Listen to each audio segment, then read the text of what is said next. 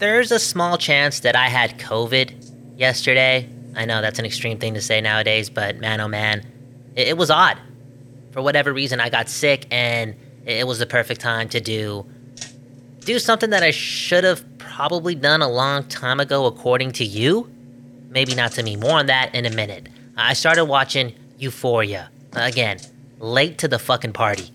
Speaking of party, uh, wh- what is this show all about?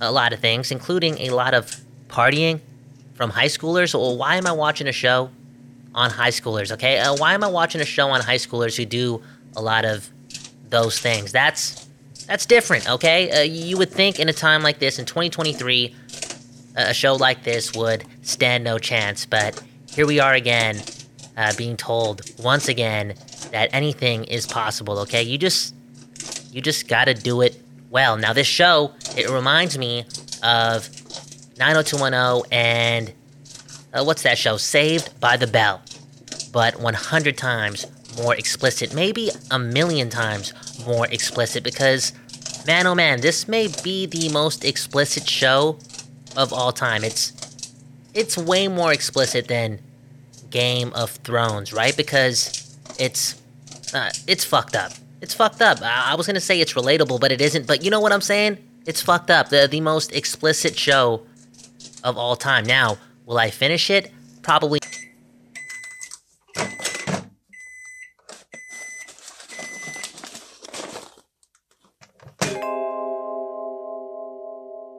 And that right there was another episode of Expensive Popcorn. Um, I just lied to you. That was the first episode of Expensive Popcorn, and it's been an idea of mine for a little bit, but it made a lot more sense yesterday when I spent time with the concept, right? The context, uh, what the show is all about. And I don't think I have to wait till I'm sick in bed to indulge in production like that, or just more productions in general. I spent again time watching a lot of a lot of TV slash film uh, over the last 24 hours. Uh, Ray Charles, James Brown, uh, Prince. I named those three artists because I watched some documentaries slash the film on Ray Charles around those three. Just just absorbing a lot of information slash production. Again, hey, speaking of artists, Travis Scott, we talked about him on the last episode we dropped on the network.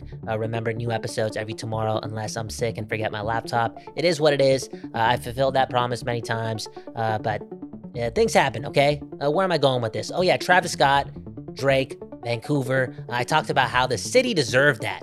It deserved that. The music fans in this city, they fucking deserve that.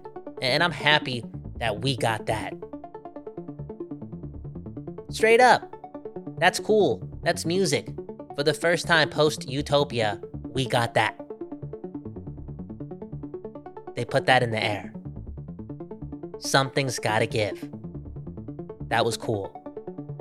Again, we talked about it a couple days ago on the last episode of 22.7, the show about music, the show only available on Spotify, and the show about the playlist, right? The playlist.